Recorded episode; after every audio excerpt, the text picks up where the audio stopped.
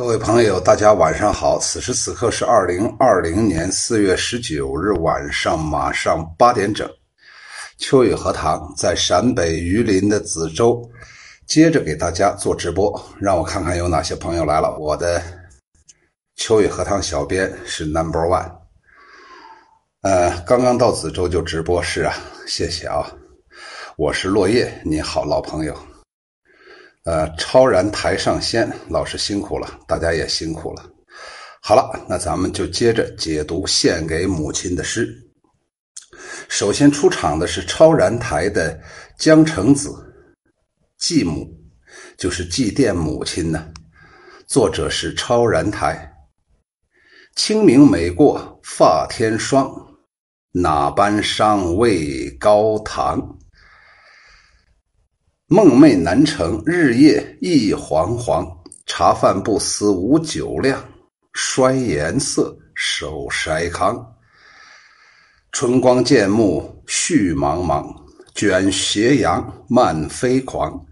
天地皆隐摇落在无香，愿寄松林随雪去，魂魄散又何妨？一说这个江城子啊。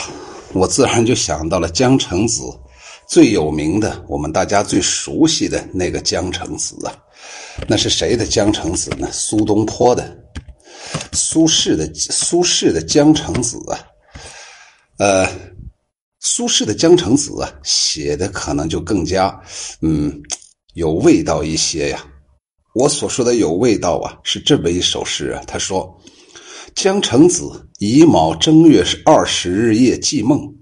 苏轼，十年生死两茫茫，不思量，自难忘。千里孤坟，无处话凄凉。纵使相逢应不识，尘满面，鬓如霜。夜来幽梦忽还乡，小轩窗正梳妆。相顾无言，唯有泪千行。料得年年肠断处，明月夜，短松冈。这是妻，这是苏轼啊，给他那去世整整十年的妻子所写的这么一首词，翻译出来就是：“你我夫妻永绝呀，已经整整十年了。”我强忍着自己不去思念，可是终究难以忘怀呀。孤坟远在千里之外，没有地方来诉说我心中的悲伤和凄凉。即使你我夫妻相逢，怕也是认不出来了吧？我四处奔波，早已是灰尘满面，两鬓如霜了。昨夜呢，在梦中，我又回到了家乡，看见你正在小窗前对镜梳妆。你我二人默默相对无言，只有泪落千行。料想你年年都为我柔肠寸断，在那凄冷的月明之夜，在那荒寂的短松冈上。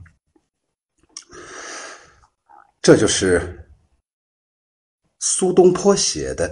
江城子。现在我们再看超然台所写的这首《江城子·继母》，两个呀就有了一个比较好的一个对比呀。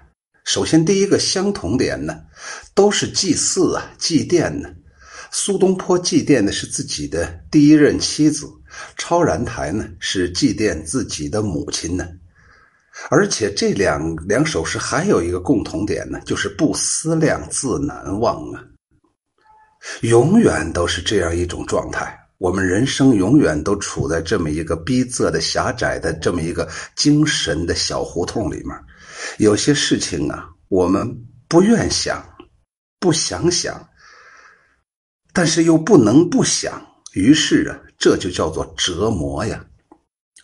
有的时候我经常想，这个折磨是啥意思呀？我个人呢，喜欢咬文嚼字啊，折呀，就是把它折断。折断已经非常痛苦了，已经损害了一个物件的大部分的内容了。这个物件已经不成为物件了，是一是一堆残骸呀。然后还要磨呀，这个磨的过程是非常痛苦的。超然台在江城子继母当中，他说：“清明每过发天霜，哪般伤未高堂。”前面这两个小句告诉我们，他为啥伤心？为什么年年的白发在增加？就是因为思念自己的母亲，梦寐难成，日日夜忆惶惶啊！晚上做个梦啊，想梦到自己的母亲都梦不到啊，每天呢魂不守舍呀。一个人失去了母亲，好像就失去了整个依靠，失去了最早来源之处啊，没有了依托了。茶饭不思无酒量，衰颜色手筛糠啊！可见呢，我们超然台为思念母亲呢，自残到什么程度了？手啊，像筛糠一样。大家知道什么叫筛糠不？小的时候我还拿那个簸箕筛过，就是手抖的不行啊，拿不住东西呀。而且呀，整个呀，脸色衰衰败呀，脸色呀特别特别的苍白呀。茶饭不思，喝酒也没有酒量，尤其是酒无量啊，无酒量这个。如果能多喝点酒，把自己呀骗醉了，这也算是一件好事情。可是自己连酒量都没有，那么时时刻刻就处在清醒的思念母亲的状态当中。可是母亲已经驾鹤西归，到那世去了，再也不能与母亲谋面了。春光渐暮，绪苍茫，绪茫茫啊！下来，他写了一段一一一个场景啊，卷卷斜阳漫飞狂啊。这是一个暮春时节呀，用那种天地之间呢飘飞的那样一种柳絮来表现出自己内心的那样一种无所依靠的。百无聊赖的那样一种痛苦的狂野的那样一种心情啊，甚至都可能达到疯狂的状态了。天地皆银呢，就是天地呀，在天和地相接的那个地方啊，形成了一片广阔无垠的场地呀。摇落在吾乡啊，远远的呀，就落在我的家乡那个位置了。那也就说呀，很有可能此时此刻超然台呀，不是在自己的家乡。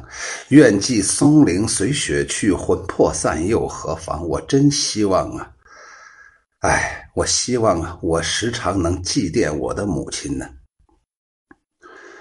然后呢，愿祭祀所用的那个松柏呀，那个陵墓啊，随雪而去吧。即便我母亲魂魄散了，或者说呀，自己的魂魄散了，又能如何呢？我觉得这两个魂魄散了都可以呀。也就是说呀，人死了之后啊，七魂、七魂、七魂六窍也还七魂五窍吗？还是七魂几窍？还是八窍就已经不存在了。这时候啊，完全可以表现出超然台那样一种心碎欲裂的那样一种感觉呀。最后，自己的心心呢爆裂了，心碎了，再也合不拢了。如果母亲在的时候，这个心呢是一个完整的，是一个有形的，是一个蹦跳的，是一个有生命力的。可是这时候，母亲已经不在了。在整个这首《江城子》当中啊。它一方面跟苏轼的这首词当中有相似的地方，都是一些祭祀、一些思念、思而不得。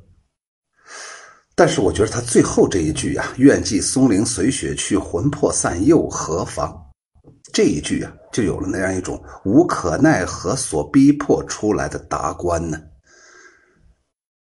苏轼在最后写的时候啊，写的非常伤感。他说：“料得年年肠断处，明月夜，短松冈啊。”实际上是一种虚景，想象着自己的老婆呀，在那个坟里面啊，已经埋了十年。他可能也在想我俗世吧。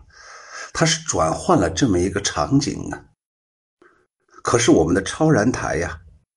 希望所有的一切消散，包括魂魄都消散。可是没办法，越说消散魂魄越在内心，越说我不思念母亲，母亲的形象永远在我的眼前。越说我要坚强一些，可是自己永远是把最脆弱的那一面展现给别人看呢。所以感谢超然台呀，真的是情之所至啊，真的是有感而发呀，孝子啊！下来我们的秋雨荷塘的秘书啊，来了一首。因时间忙，因时间忙，发一篇有关慈母慈母子孝的旧作，以前写的啊，呃，作者是李唐风，他的古风的题目是至慈至孝，读殷君世荣之诗，韩石同。诸兄妹继母及二零零六年所作诗赋继母文，感为器。殷兄是我大学学长，未曾谋面。两年前在微信群中，因对中国古诗词共同爱好而经常交流。他给我的感觉就是集中华民族传统美德于一身，宽厚仁孝，乐善助人，知识渊博，学而不倦。他家乡在农村，二十岁以前就离家乡在外上学工作。母亲八十岁病危的时候，他约四十岁，正在外地工作。赶回家的时候，老人已经撒手人寰。临终在兄弟姊妹中间，仍然牵挂着他这个身在外地的儿子。因兄因此为憾，至今挂怀。呜呼呜呼啊！视之思爱无极而真于无所思者，莫若慈母；视之感恩无限而憾其无可报者，莫若孝子。这句话言下之意就是：世间所有的大爱呀，真正你要说拥有大爱的人，只有一种人，就是你的母亲。世间只有一种把这个大爱不可回报的，就是孝子啊。于是他说：“复古风以感怀。”下面就是我们李唐风的这首诗：“孝而哀者，为母慈也。母照春晖，儿行冬也。耄耋经年，半世同源。念载亲盼，念载遥牵。人生四季，碌碌来去。聚若同心，散若天地。生性纯良，别物挂长。银河璀璨，有星回望。”他说：“春晖，东野指的是孟东野，唐朝的诗人孟郊。著名的是游子吟所说的‘慈母手中线，游子身上衣，临行密密缝，意恐迟迟归。谁言寸草心，报得三春晖。’耄耋是八十岁，半世指的是其中的四十年，念载就是二十年。这里面啊，实际上这首诗啊，呃，我能看明白啊。实际上这里面他想表达的意思呀，实际上就是。”李唐风所写的这位四十岁的姓殷的这位兄长叫殷兄的，他的母亲实际上就像孟郊、孟东野笔下的那个慈母一样啊。这一下子就完了。这里面你看着是用典故，实际上这个典故就涵盖了这位殷兄的母亲对他的子女的那样一种大爱。他说：“耄耋经年，半世同源呢。”也就是说。八十岁呀，老母亲去世了。我呢，四十岁，我跟他呢，经历了半辈子。念念念在亲盼，念在遥牵呢。前二十年呢，我就在母亲的身边；后二十年呢，因为生活所迫到异地工作，所以呀，在遥远之处，在异地他乡牵挂着我的母亲呢。人生四四季呀，碌碌来去，嗨，人生四季呀。这里面的人生四季，既既可以既可以指春夏秋冬，也可以指的是喜怒哀乐，也可以指代更多的这样一种不同的这样一种人生的不同的遭际呀。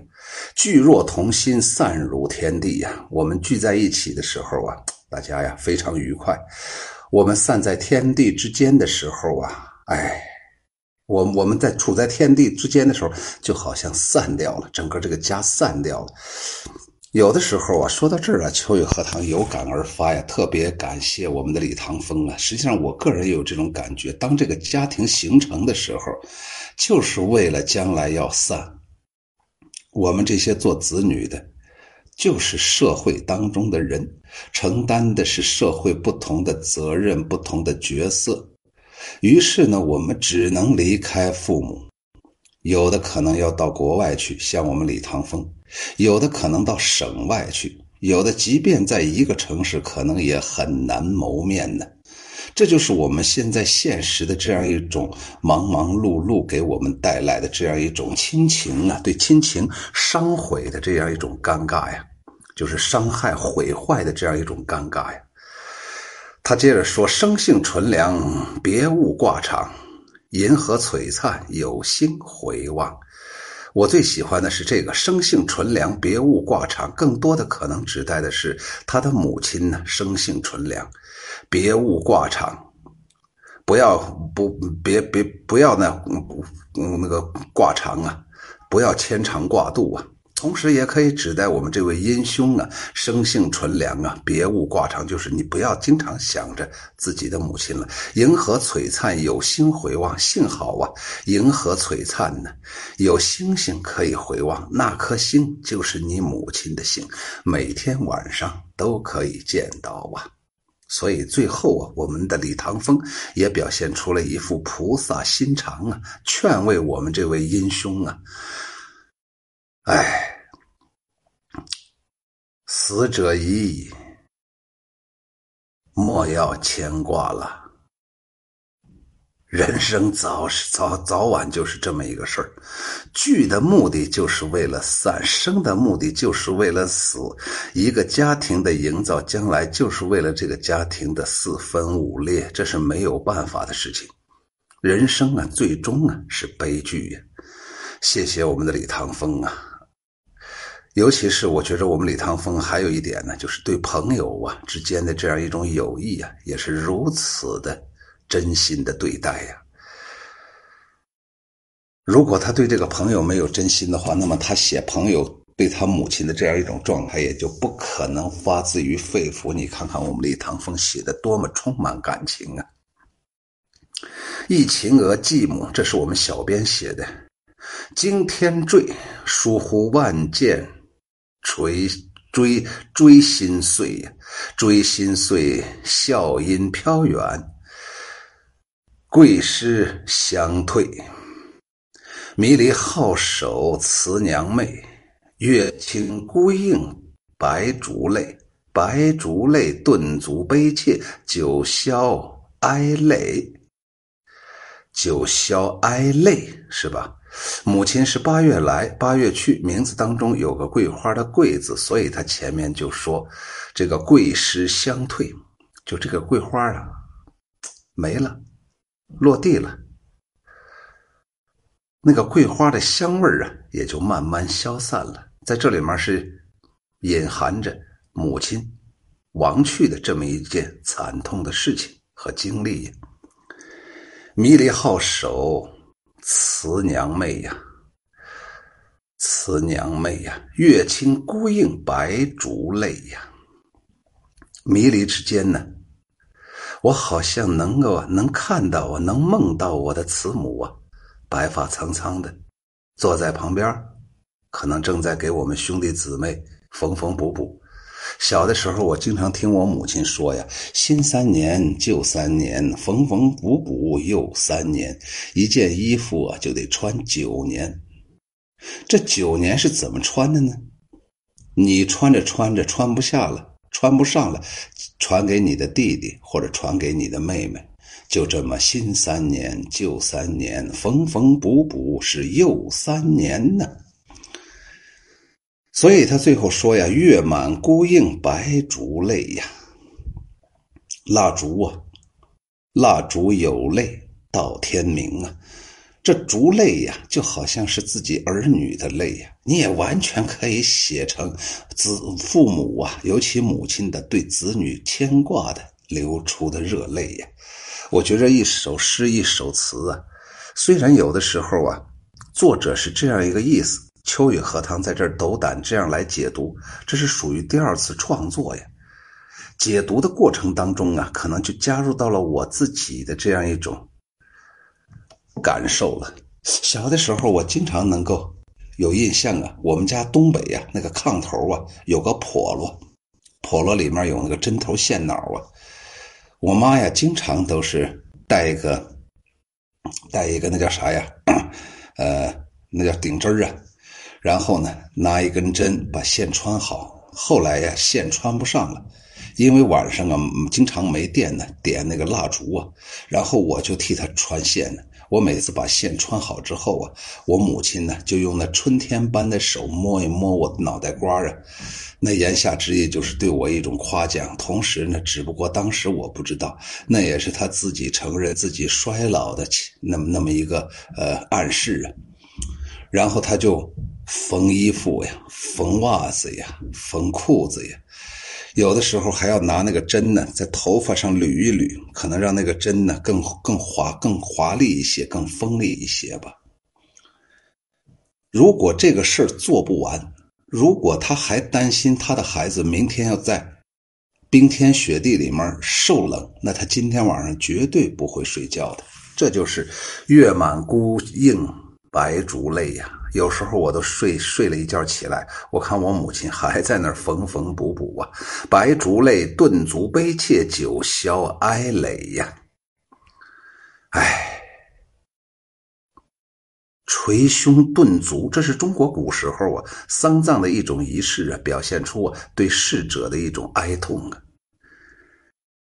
直达九霄，直达天庭，达到天天的最外一层啊。那样一种哀痛啊，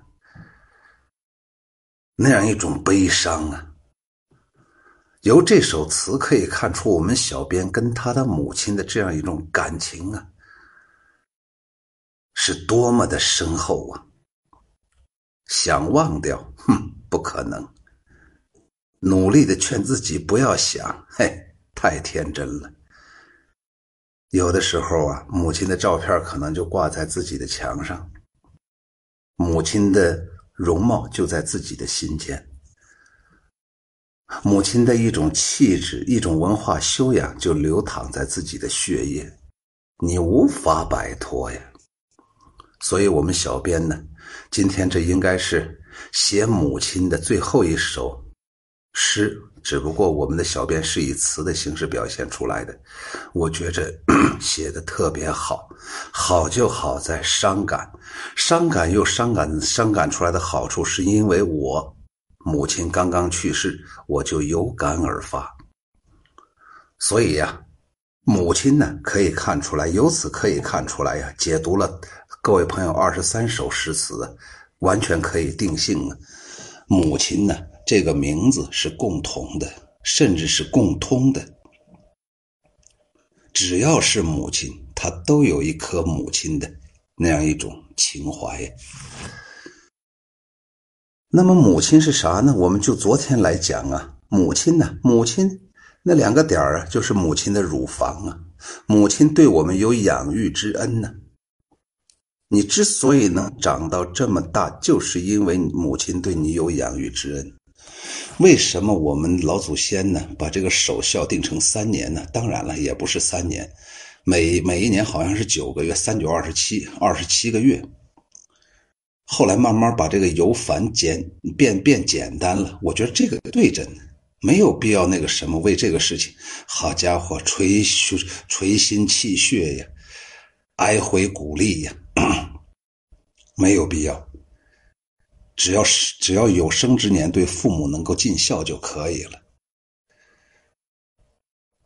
这就是我们的儒家所说的为什么要给父母要行孝三年的原因呢，是因为父母尤其是母亲要把你在怀里面抱三年呢，你要怀就你要。回报这三年的恩德呀！可是啊，太难了，太难了。所以“谁言寸草心，报得三春晖”这种句子就出来了。哎，秋雨荷塘小编呢，让我喝口水。好，让我喝口水。今天坐火车一路啊，公子向北走啊。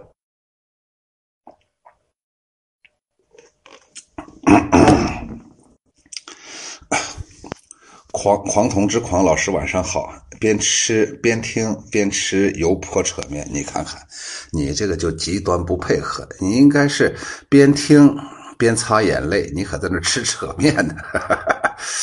啊，全程狼人送出小心心，超然台上仙，哎，嗯，好，呃，张少红你好，感谢老师的解读，知我者秋雨荷塘，谢谢。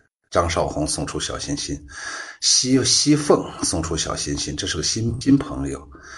秋雨荷塘的秘书说：“新三年，旧三年，缝缝补补又三年呢。”是啊，谢谢老师的解读，痛失母亲的心情，大家都是相通的。然后呢，昨天呢，昨天我有一首诗解读的，我觉着不太好。昨天整个的内容，我觉着我说的都不太好。这一段母亲去世啊，我特别累。感觉到总感觉到好像再加上好像也没那个心情，但是呢，网友们毕竟写完了，如果我不按时讲的话，又会影响下一次作业，同时影响网友们创作的积极性，所以我昨天就硬着头皮讲了，但是还是把一个朋友的没讲好，就是昨天所说的第一首诗《虹桥令·母亲颂》文与墨，我来把这个再简单的再说一下。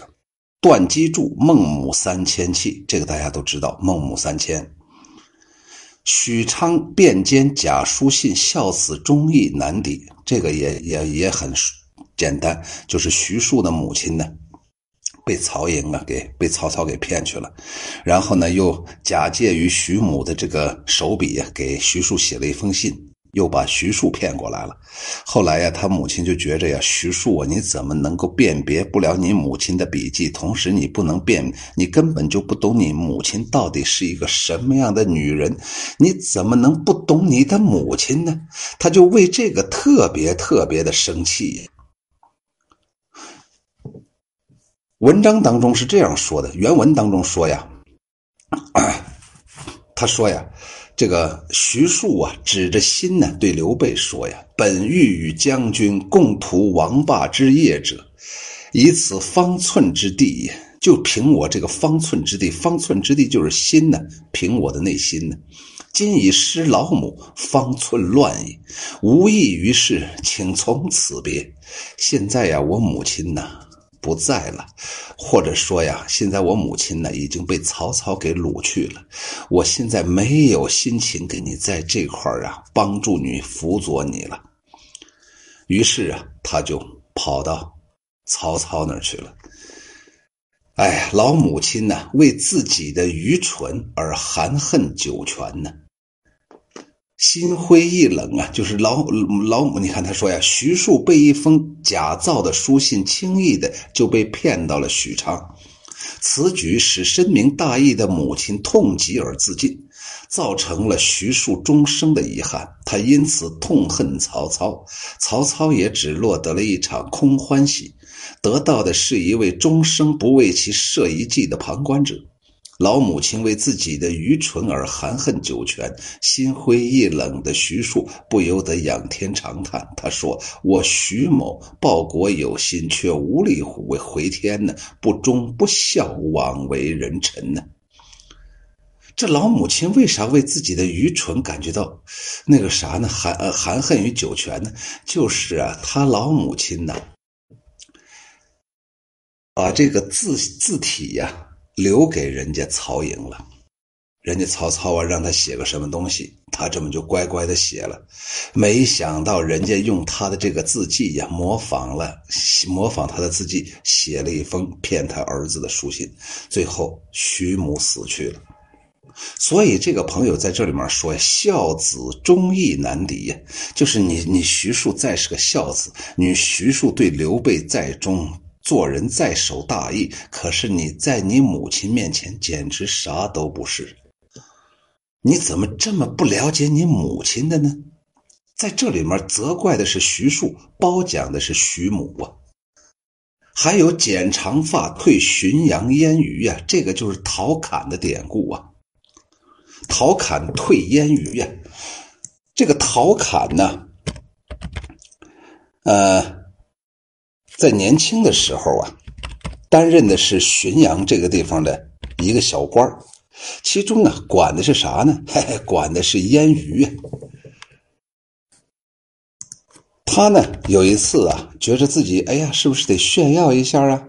我母亲呢本身又喜欢吃个鱼，所以呢，他有一次啊，就给他母亲呢送去了一些腌鱼啊。他母亲呢就把那个鱼给他退回来了，同时还给陶侃写了一封信，把陶侃是臭骂了一顿呢。所以通过这个事情啊，可以表现出啊，陶侃的母亲呢。对他的儿子呀，这种事业未来的一种支持、牵挂，而且呀，陶侃的母亲最了不起的就是，她从来没觉着她儿子长大了，她从来没有觉着她作为一个母亲，在儿子已经工作的时候，她可以放手不管了。他永远属于那种教育型的母亲呢。还有沙地平铺千字句，为杆谁人执笔？这里面昨天说了，就是欧阳修的母亲呢。欧阳修的母亲呢，眼看呢，欧阳修就要到上学的年龄了。这位郑氏啊，郑氏夫人姓郑啊，郑氏啊，一心想让儿子读书，可是家里穷，买不起纸笔。有一次呢，他看到了屋前的池塘边长着那个荻草。突发奇想，用这些荻草杆啊，在地上写字。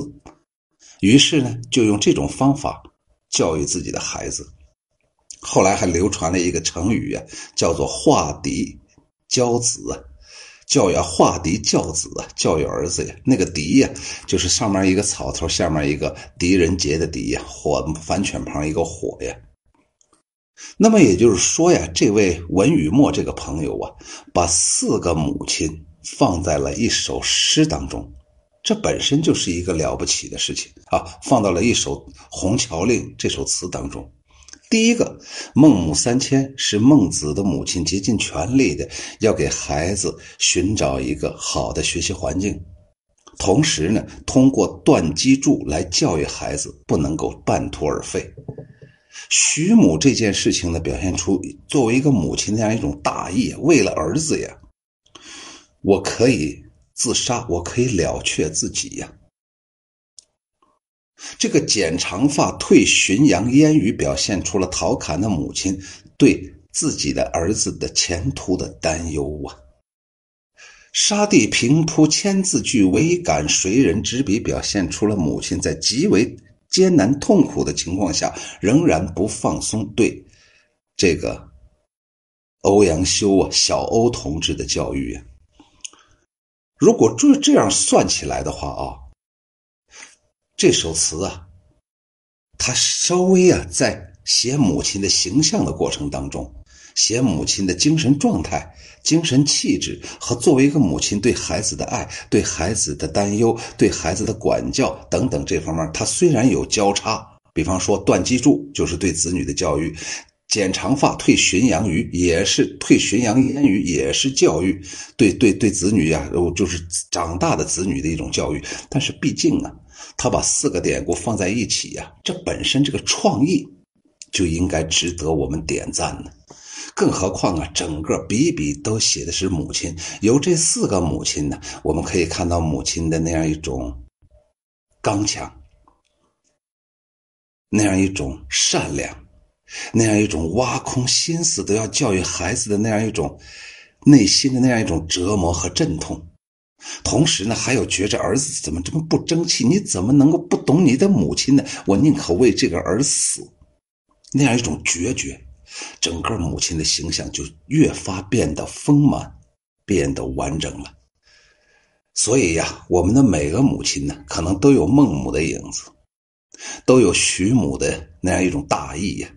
都有这个陶母的这样一种劝进呢，自己的子女呀要上进呢，同时呢，也都有欧母的那样一种甘于贫困生活，然后在贫困的生活状态当中，仍然要不忘对子女的教育呀。我觉得这个呀，就非常非常好啊。好了，下来呀，咱们说一下，古时候中国人呢，也对母亲呢。充满思念，写了大量的诗篇呢。我们今天剩下的时间呢，写写说说古人呢，都是咋写的啊？让我看看啊，还有哪些？小时候穿的棉衣是母亲一针一线缝出来的。是张少红是陶然自立。你好，这新朋友，记得还记得煤油灯下母亲灯下纳鞋底的情形是是。还有我们的秋雨荷塘的秘书不停的送小心心啊，谢谢谢。我是落叶，你好，谢谢。我是落叶，谢谢老板，老板大方哈。这个看看又有哪些朋友来了啊？对。就是这个文与墨，这个老师太辛苦了，谢谢老师，就是辛苦，但是我必须把我的任务完成，同时也是为了了却我自己内心的一点点对母亲的那样一种思念吧。下来呀，下一次作业已经出台了啊，叫咏柳啊，可以写五古、七绝、五律、汉牌，这个。这个排句实际上日本这块也比较流行。交作业之前呢，麻烦自查符合格律要求，每个人现交两首啊。题目、作者、题材写清楚啊。出题人是我们的兰姐姐。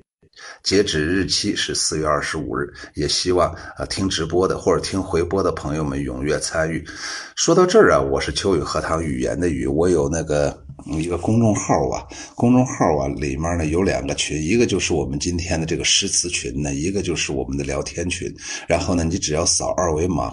跟我们的呃小编呢联系一下，我也同时在这里面想强调一下，跟我们小编说话的时候呢，啊最好能稍微啊谦虚一些，因为我们小编呢在打理这些群的时候啊费尽了心思呀，嗯，同时呢也希望这个来的这些朋友啊，真的抱着那样一种呃互相切磋、互相提高的这样一种目的啊。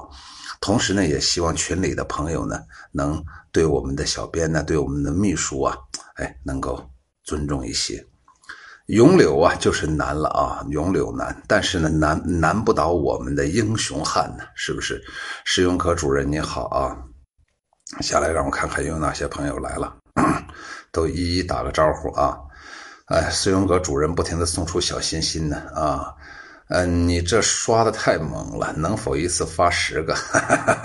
对对对，呃，秋叶荷塘秘书对不住大家，没事啊，拈花郎笑了啊，免得把老老老老师弄得给眼眼晃花了，就是把老师到时候晃懵了咋办呀？我会一次送十个，对呀，这个下次我也学会了啊，很好啊，不客气。今天兰姐姐怎么没有来是啊？不太清楚，可能有事不然一定会来的。老师真好，知道宣传了，是啊，现在都主动了，主动宣传了。难不倒我们的英雄汉，难倒了秘书，秘书可以站在英雄汉的肩头啊。对呀，超然台就说呀，超然台上先就秋月荷塘小编辛苦了，是我们的秘书也辛苦。好了，下来我来给大家读几首古时候的诗。第一首当然就是孟郊的《游子吟》了，这个太熟悉了，我们就把它略过了。实际上这首诗虽然熟悉，但是。还是有很多人呢，嗯，不太不太了解呀。这首诗到底想要说啥呢？尤其最最后一句话：“谁言寸草心，报得三春晖。”呀，作为子女呀，都觉着自己尽孝了。可是呢，永远呢都不可能像母亲对你好那样啊，不可能。母亲是对所有的子女好啊，可是每个子女对母亲的好啊，可能不可能永远延续下去呀。也不可能永远的，呃，是一个是一个温度啊。比方说，你结婚了，你娶妻了，你嫁了老公了，你生了子女了，你的情感就要有所转移呀。可是你的母亲对子女永远不是这样。然后呢，你可能又成为一个新的母亲，你就会。所以女人更懂女人呢。所以在这个世间，女人不要为难女人呢。下一首小诗啊，就是清朝有个人叫黄景仁呢，他写了一首《别老母》啊，就是与老母告别呀。他说呀：“千为拜母何良去，白发愁看泪眼哭。惨惨柴门风雪夜，此时有子不如无。”尤其是最后这一句，秋雨荷塘特别有感觉呀。他说呀，我即将啊要到河梁去了，也许是出差，也许是到那儿做官。掀起门帘啊，依依不舍地和母亲告别，愁容满面，妻妾悲凉，欲哭无泪。在这风雪之夜，不能在母亲身边尽孝，却要掩住柴门，凄惨的远去，不禁感叹：养儿子有啥用呢？倒不如没有啊！你看最后一句：“此时有子不如无啊。”此时此刻有儿子，还真的不如没有啊！我估计啊，每个做子女的百分之百，只要你是一个真正的一个善良的年轻人，你百分之百都会有这种感觉：此时有子不如无啊！这首诗啊，首先呢是一个动动态呀，“千为拜母何良去”呀。首先是掀门帘然后给母亲跪下，然后跟母亲说清楚我要到河梁去了。那他最后之所以走了，肯定是母亲同意了。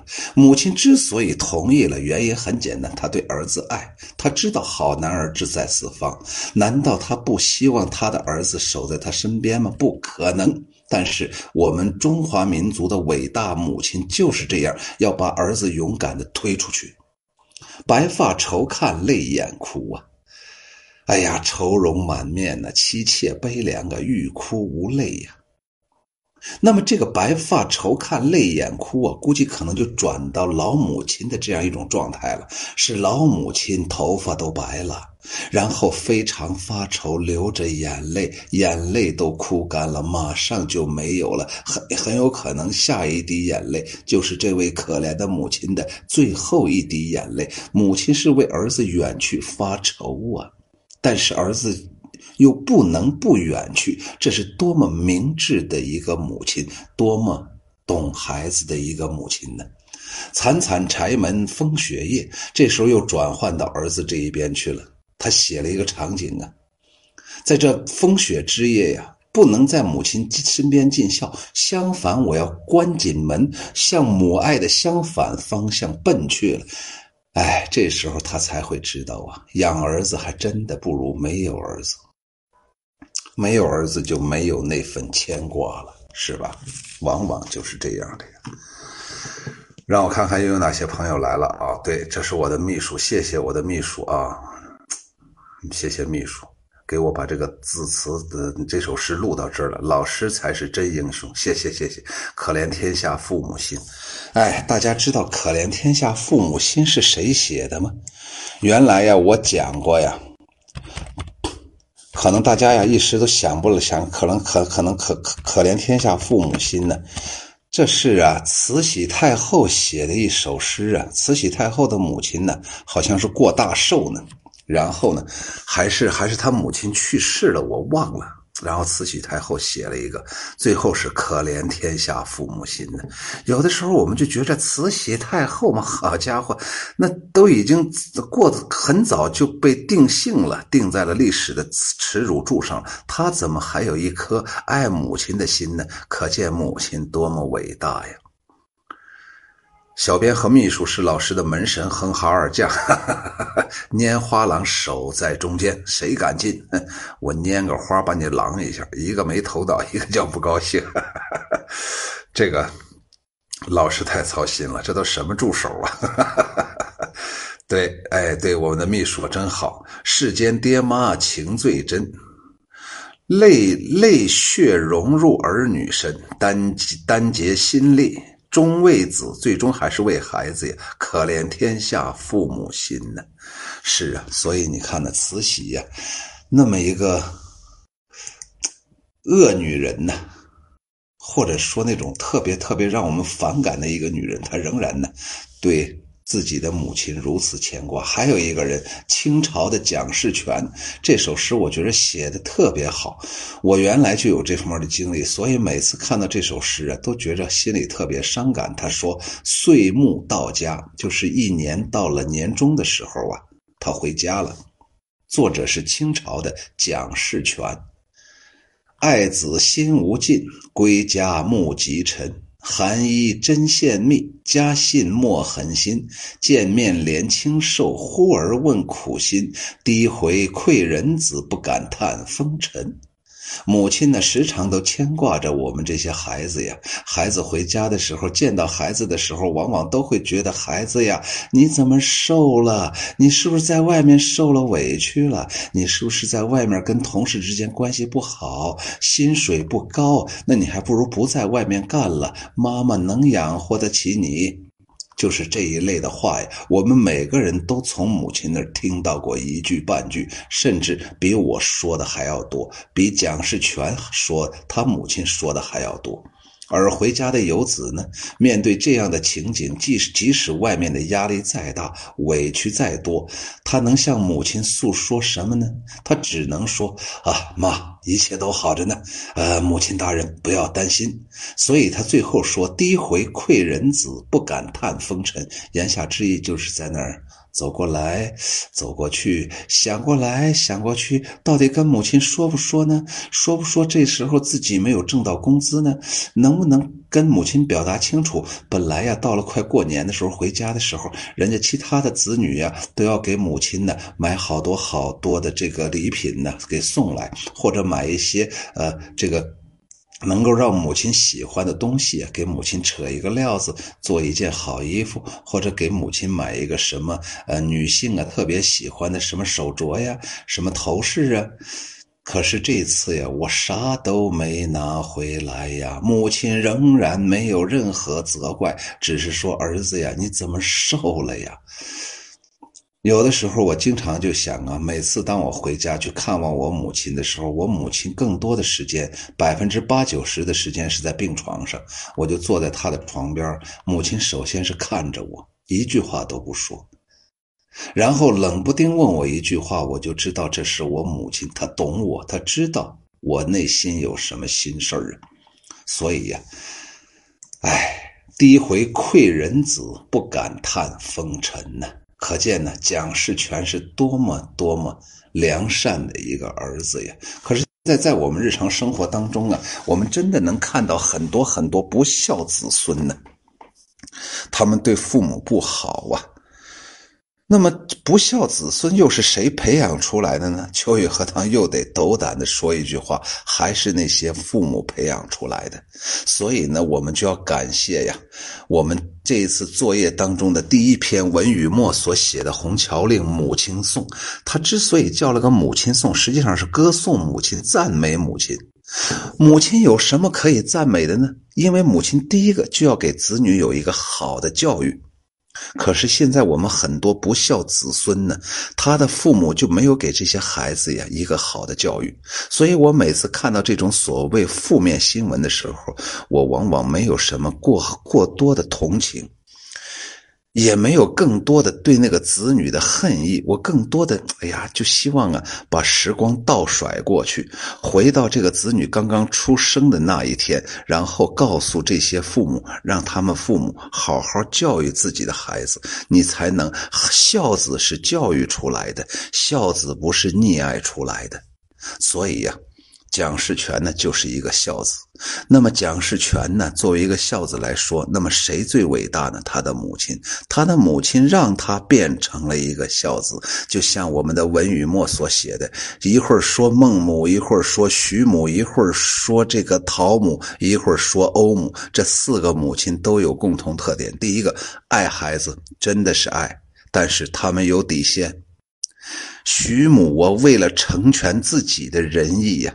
也为了让自己的儿子明白道理呀，他宁可死。你想想，母亲都能做到决绝到如此程度啊！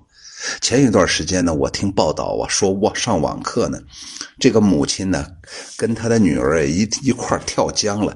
对这件事情啊，我咱们理性的来看这个问题，到底谁错了呢？难道我们的社会错了吗？难道孩子不应该学习吗？难道所有上网课的这些人都该都该去跳江吗？不是，我觉着更错的还是这个母亲，或者说这个家庭的来自于长辈的教育这块出了问题了，或者说这个母亲她的上一辈的父母给这个母亲所教育的就已经有些失败了，没有让她能够。勇敢的面对现实啊！现实是需要面对的，而现实是不可以逃离的。所以我每次看这个文与墨的这首这这首诗，我就特别感谢我们的小编、我们的秘书，把它放在了第一个。也许文与墨呀，肯定可，或者是他交交作业的时候，可能就是第一个。但是不管怎么说，他是我们这次整个献给母亲的诗的一个第一名，就定了调了。他首先告诉我们哪些人是母亲，不是爱子女的人就是好母亲，不是那种给给子女没有没有打下好的精神精神支柱的。精精神骨架的人就是好母亲。今天我坐车来的时候，碰到在子洲同样支教的一个朋友，他就说呀，他跟我的观点完全一致。什么代沟啊，家庭的代沟，那纯粹是父母给自己失败教育找的借找的借口。那世间本来子女之间，父母父母和子女之间就不应该有代沟吗？所以我今天我还把那个话又给他重说了一下。我说我跟我儿子之间的关系，有的时候我儿子就像我爷一样。他冷不丁说一句话，让我感到一下子心一动，原来如此的有有有有道理呀！因为更多的时候像像哥俩，像朋友，是不是？父母是子女的第一任老师，对超然台说的好，而且还是种瓜得瓜，种豆得豆啊，这个。人家第一个教的，对，第一把金交椅，同时呢，也给咱们整个这次这个作业定了一个好的调子，所以感谢呀。下来咱们接着看古时候的人呢写的这些诗啊，我觉得都特别好啊。《诗经·凯风》当中有这么几句话：“凯风自南，吹彼极心，极心夭夭，母氏劬劳。凯风自南，吹彼极心，母氏圣善。”我无令人呢，哎，我觉得这个就啊，就就就非常非常好啊！这大概是中国最早的歌颂母亲的诗啊。母是圣善，我无令人，也恐怕是无数子女的心声啊。我有一个好妈妈，但是我却不能尽孝，我能对得起她吗？什么叫做令人呢？令啊，就是美好的意思呀。我们经常说呀。这个呃，谦辞和敬辞啊，家大舍小令外人，往往有这么一个顺口溜啊。家大舍小令外人呢，就是在你们这个家庭家族当中，那个长辈啊，就是那个大大人呢，你前面用个家，比方说你家母、家兄、家父，是吧？这就属于家大，就是你们那个家里面年龄比较大的，或者属于长辈的，就叫家大。社小啊，社小就是你们家族里面那个年龄比你小的，比方这是我的社弟、社侄，哎，另外人呢，就是把外人呢前面都要加一个令，比方说令爱、令郎，哎，比方说大家要是问问问问我儿子的时候，你就要说，哎，令郎怎么样？你可不敢说，哎，你的犬子咋样了？那你就是骂我呢嘛？你不就觉着好像你跟我在一块就跟狗在这儿一样吗？我在这做直播就跟狗汪汪一样，有啥区别的吗？前一段时间我我我我爱人读书读读书啊，每次读完之后他就说感谢大家的聆听。有一次我就跟我爱人说，我说你这个词用错了，聆听啊，咱们换一下角色，有时候谦词和敬词这块你必须得换换一个呃换换一个场景啊，比方说。现在我给大家讲这个诗词，大家在这儿聆听，表现出最对我的尊重。我不能说，哎，请大家来聆听秋雨荷塘。聆听啊，是一个是是是一个敬敬称啊啊！我一定聆听。您您您，哎呀，您讲的太好了，句句呀，我都要聆听，是对是对讲话的这一方面的这个人的尊敬。好，喝口水啊，喝口水，嗯。老师喝口茶，好，谢谢秋雨荷塘小编。陶然自里说，养儿搭外舅和代工是一个原理哦。那个养儿搭外舅啥意思？我还不知道这个是是个什养儿搭上外舅了。好了，接着咱们看下一首啊。唐朝有一个诗人叫司空图啊，他写了一首诗啊，叫做《不虚》啊，脚步的步啊。就是空虚的虚啊！他说：“阿母亲教学不虚，三元长浅下澎湖。云韶韵俗庭瑶色，鸾鹤飞低福宝炉。”什么叫做虚步啊？什么叫做不虚啊？不虚啊，就是道士啊，在那个教台上啊，呃，那个那个呃，讽诵词章采用的曲调。传说呀，它那个旋律呀，宛如众仙飘渺，步行虚空，所以叫做不虚。不虚声啊！现在呀，各地的道教仪式当中啊，不虚音乐大多都是那种舒缓悠扬、平稳优美，适于道士在绕坛、穿花等等行进过程当中，一边走着一边吟诵，一边唱着，只待学习一种优雅的走路和行为做事的礼仪。也就是说呀，我母亲呢，亲自教我学习走路和礼仪呀，也就是不虚呀。就是希望啊，我的这个儿子呀，将来走路啊有样子。我们现在呀，有时候想啊，邯郸学步啊，不但没有学到别人的，而且还忘掉自己的。但是我们还真的要理解，邯郸那时候的人，我估计啊，走路的姿势真的是优美呀。要么就像这里面所说的不虚，要么就是人家呀。你看那练过舞蹈和没练过舞蹈的男孩女孩啊，完全不一样。有艺术细胞的人呢，和没有艺术细胞的人不一样。你像我这个有气质的人和没有气质的人也不一样。没有气质的人呢，光剩下气人了，你没办法，你说啥他听不懂啊。三元长浅下澎湖啊。这个澎湖啊，指代的是啥呀？指代的是蓬莱呀，古代传说中的海中的仙山呢。三元呢，指的是道教教义当中原指宇宙生成的本源和道教经典产生的源流啊。浅就是派呀，派遣呢。云韶啊，指的是皇帝云门乐和禹舜的大韶乐的合称，指代的是各种美妙的乐曲。韵俗啊，就是比较比较一般的那种乐声啊。瑶琴呢？瑶色呀，指的是用玉装饰的琴瑟呀；鸾鹤呀，指的是鸾和鹤呀。相传是古时候神仙所成、所所所所成其的呀。宝炉指的是熏香炉的美称。这首诗翻译出来就是母亲呢亲自教我学习走路和礼仪。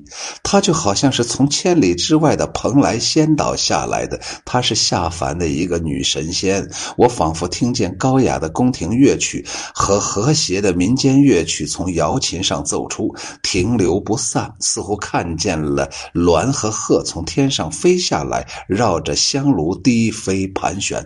首先，我们说司空图的这首诗啊，写的相相对来说有点生涩了，但是啊，笔笔都在夸奖自己的母亲呢，是一个艺术女性啊。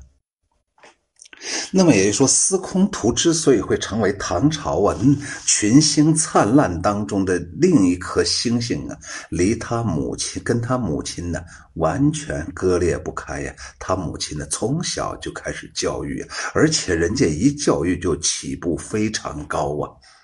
我们不是一开始教育孩子怎么样吃喝拉撒，怎么怎么样穿衣戴帽，人家一开始直接呀。把那些就节省了，那些人家肯定早都早都过关了，人家直接也让孩子呀从小就要接受最高雅的那样一种艺术的那样一种熏陶啊，所以我觉着呀，母亲母亲的格局呀，决定了整个家族的这个兴衰呀。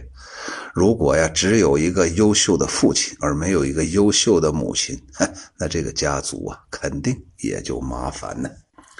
好了，今天晚上啊，咱们把一些内容啊，终于呀说完了。明天直播嘛，嗯，那个秘书你说，你说咱播还是不播？听你的，秘书秘书做主。嗯，还是还是感谢各位朋友的捧场，还是感谢各位朋友在我们小编和秘书的引导下，完成每一周的作业。每次作业交来呀。我虽然不会仔细去备课，但是我一定会竭尽全力的去讲解，而且我一定直言不讳。哪个朋友哪里有问题，或者平仄上的问题，或者是字词上的问题，或者是这个前搭后连的问题，或者是整个诗诗韵的问题，或者有的时候是牵扯到诗的意境。词的韵律，我都会直言不讳的啊！感谢老师费心的讲解。年华老年和你好啊！这个，这个啊，秘书，秘书是不是已经都结婚了吧？还在征婚吗？我不都已经做过宣传了吗？秘书现在应该是海选阶段了嘛？现在就进入到第二步，就进入到领证了嘛？第三步咱们就开始祝你生日，不是祝你新婚快乐，祝你新婚快乐。应该是达到那个阶段了。那秘书咋现在还找不着吗？哎呀，这个秘书啊，你可能藏的太秘密了。你不行啊，给你的心上人写一封书信吧，我估计可能能解决问题呀。呃，外甥女儿同意了。外甥女儿没说，我跟外甥女儿没说这个事儿啊。我们外甥女儿不知道有个秘书的存在呀，因为我觉着呀，我觉得他俩不配。他俩不配，他俩说不到一块儿。我觉得首先得说到一块儿，然后呢，我外甥女儿一般谈的都是艺术，她是她是学平面设计的，就是广告设计。可是我们的秘书啊，就是那种暖男呢，呃，比方说在家做个饭呢，抱个娃呀，喂个奶呀，我觉得这个活他能干。但是他们之间可能艺术谈谈不谈不了艺术，比方这个线条啊，这个雕塑啊，这个这这个这个构图啊。呃，这个这个这个这这个光线呢，我估计秘书可能不懂。好了，呃，我们衷心祝愿秘书再单身再再单身一段时间，然后我们大家呃集全体之力，然后呢把他推进婚姻的殿堂啊。秘书想的是穷则独善其身，富则妻妾成群。好，各位朋友再见。